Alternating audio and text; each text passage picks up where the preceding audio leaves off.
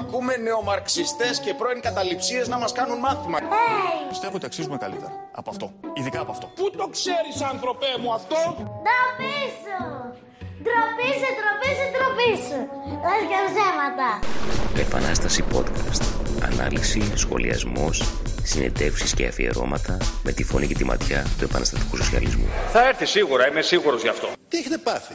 Τι έχετε πάθει? Γεια σας. Αυτό είναι το πρώτο μας επεισόδιο.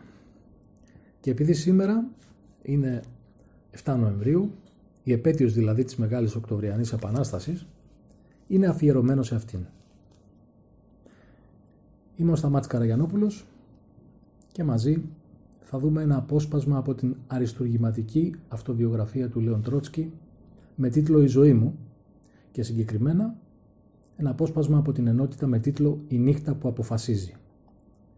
Εδώ ο Τρότσκι περιγράφει με έναν εξαιρετικά παραστατικό τρόπο την κατάσταση που επικρατούσε εκεί που χτυπούσε η καρδιά της Επανάστασης κατά τη νύχτα της 25ης προς 26η Οκτωβρίου, 7ης προς 8η Νοεμβρίου, δηλαδή με το καινούργιο ημερολόγιο, κατά την οποία η εργατική τάξη ανέτρεψε τη χρεοκοπημένη αστική προσωρινή κυβέρνηση και πήρε την εξουσία. Ας δούμε λοιπόν το απόσπασμα. Στον τρίτο όροφο του Σμόλνι, σε ένα μικρό τριγωνικό δωμάτιο, η εκτελεστική επιτροπή των Σοβιέτ συνεδρίαζε χωρίς διακοπή. Εκεί συγκεντρώνονταν όλες οι ειδήσεις που φτάνανε για τις κινήσεις στο στρατό, για το πώς σκέφτονταν οι στρατιώτες και οι εργάτες, για τις ζυμώσεις τους στρατώνες, για τα πογκρόμ που ετοιμάζονταν, για τις πολιτικές μηχανογραφίες των αστών και των πρεσβειών του εξωτερικού, για το τι γινόταν στα χειμερινά ανάκτορα, για τις συζητήσεις και συνδιασκέψεις των παλιών σοβιετικών κομμάτων. Οι πληροφοριοδότες φτάνανε από κάθε γωνιά. Εργάτες, στρατιώτες, αξιωματικοί, σοσιαλιστές, γιούνκερς, υπηρέτες, γυναίκες μικροϊπαλλήλων. Πολλοί από όλους αυτούς μας έφερναν ολότελα γελοίες πληροφορίες, ορισμένοι όμως πολύ αξιόλογες και πολύ σοβαρές. Την τελευταία εβδομάδα δεν βγήκα καθόλου από το Σμόλνι. Ξάπλωνα με τα ρούχα πάνω σε ένα πέτσινο τιβάνι και κοιμόμουν πότε-πότε, καθώς με ξυπνούσαν συνεχώς ταχυδρόμοι, ανιχνευτές, σοφέρ, τηλεγραφητές, τηλέφωνα. Η αποφασιστική στιγμή όμως πλησίαζε. Ήταν ολοφάνερο πως δεν μπορούσαμε πια να γυρίσουμε πίσω. Η νύχτα αυτή θα αποφασίσει. Αν δεν μπορέσετε να τους σταματήσετε με την πυθό, τότε να χρησιμοποιήσετε τα όπλα. Θα εγγυηθείτε με το κεφάλι σας την εκτέλεση της διαταγής. Επαναλαμβάνω αυτή τη φράση πολλές φορές. Δεν είμαι όμως ακόμα ολότελα σίγουρος για την αποτελεσματικότητα της διαταγής μου. Η Επανάσταση είναι ακόμα πολύ καλόπιστη, γενναιόψυχη, πολύ αισιόδοξη και επιπόλαιη. Περισσότερο απειλεί να χρησιμοποιήσει τα όπλα παρά το κάνει. Ελπίζει ακόμα πως θα τα καταφέρει όλα με τα λόγια. Και προσωρινά τα καταφέρνει. Οι συγκεντρώσεις των εχθρικών στοιχείων διαλύονται και μόνο από την επίδραση της φλογερής πνοής της Επανάστασης. Μέτρα η προσωρινή κυβέρνηση έψαχνε να βρει κάποιο στήριγμα. Το έδαφος έβεβε κάτω από τα πόδια της. Η εξωτερική φρουρά του Σμόλνι ενισχύθηκε από ένα καινούριο απόσπασμα πολυβολητών. Η σύνδεση με όλα τα τμήματα της φρουράς είναι σταθερή. Λόχοι υπηρεσίας είναι σε επιφυλακή σε όλα τα συντάγματα. Οι κομισάριοι όλοι είναι στις θέσεις τους.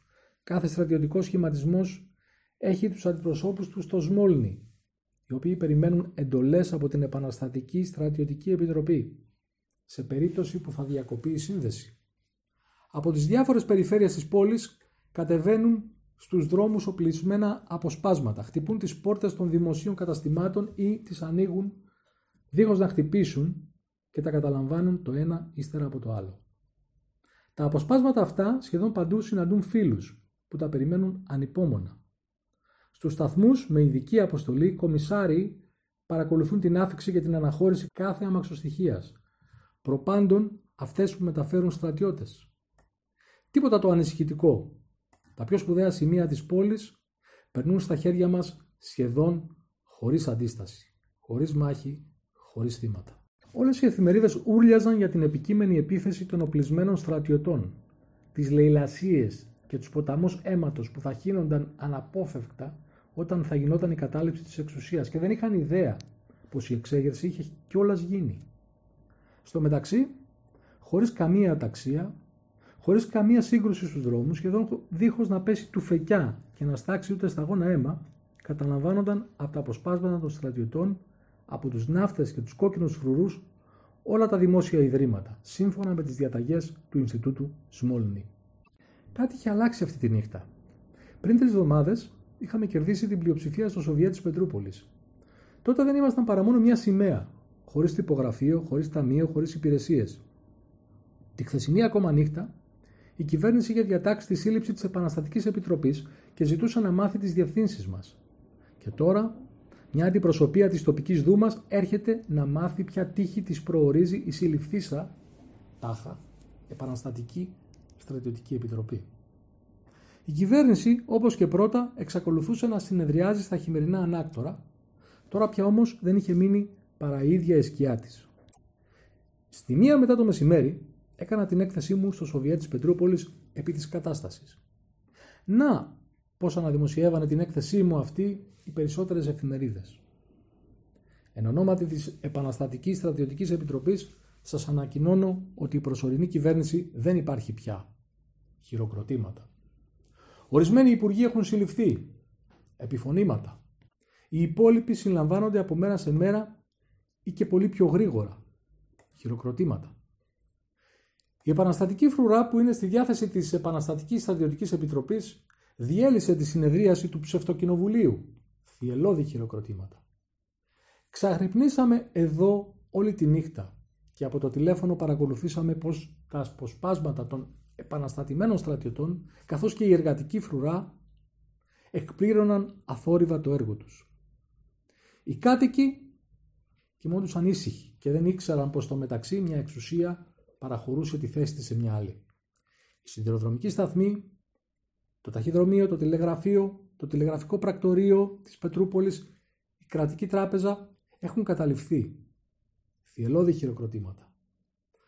Τα χειμερινά ανάκτορα δεν καταλήφθηκαν ακόμα. Η τύχη τους όμως θα κριθεί σε λίγα λεπτά. Χειροκροτήματα.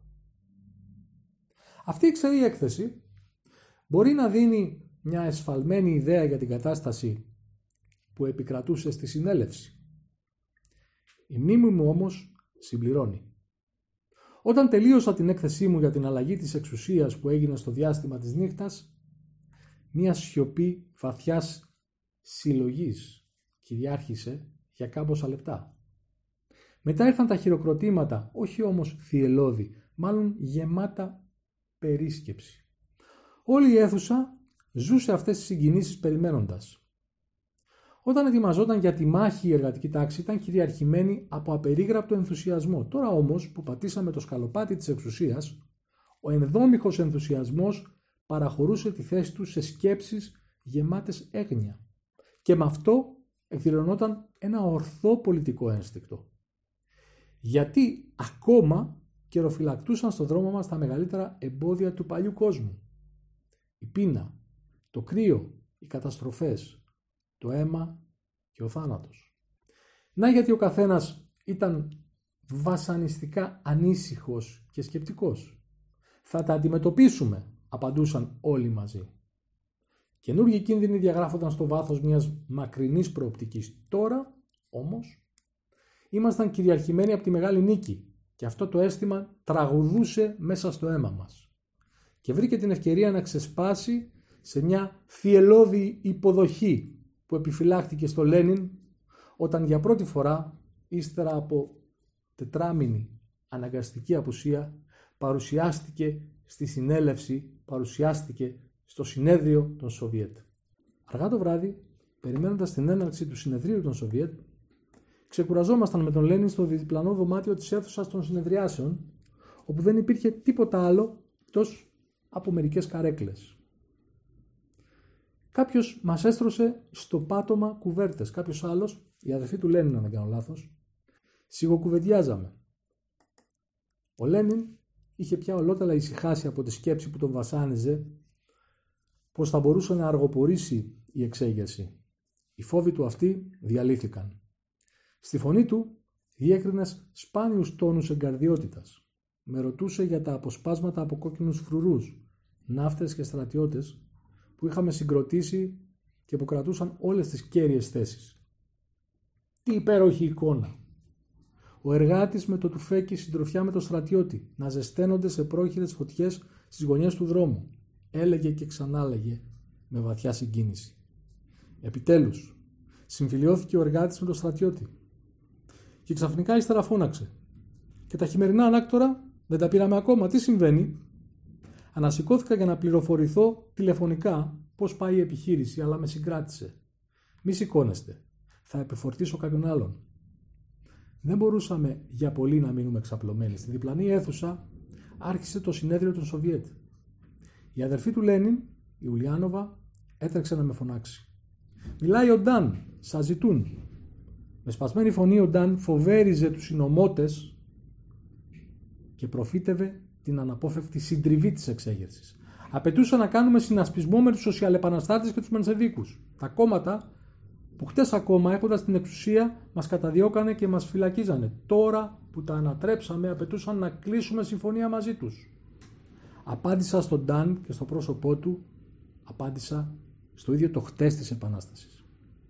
Αυτό που έγινε είναι εξέγερση και όχι συνωμοσία. Είναι η εξέγερση των λαϊκών μαζών. Η εξέγερση των λαϊκών μαζών δεν έχει ανάγκη να δώσει λόγο σε κανένα. Εμείς χαλιβδώσαμε την επαναστατική δραστηριότητα των εργατών και των στρατιωτών. Εμείς φυριλατήσαμε ανοιχτά τη θέληση των μαζών για την εξέγερση και νικήσαμε. Και τώρα μας προτείνουν να απαρνηθούμε την νίκη, να κλείσουμε συμφωνία. Με ποιους? Είσαστε αξιοθρήνητες μονάδες, χρεοκοπημένοι. Ο ρόλος σας τελείωσε. Πηγαίνετε εκεί που είναι η θέση σας. Στον κάλαθο των αχρήστων της ιστορίας. Αυτός ήταν ο τελευταίος αντίλογος στο μεγάλο διάλογο που είχε αρχίσει στις 3 του Απρίλη, κατά την ημέρα και την ώρα της άφεξης του Λένιν στην Πετρούπολη. Επανάσταση podcast. Ανάλυση, σχολιασμός, συνεντεύξεις και αφιερώματα με τη φωνή και τη ματιά του επαναστατικού σοσιαλισμού.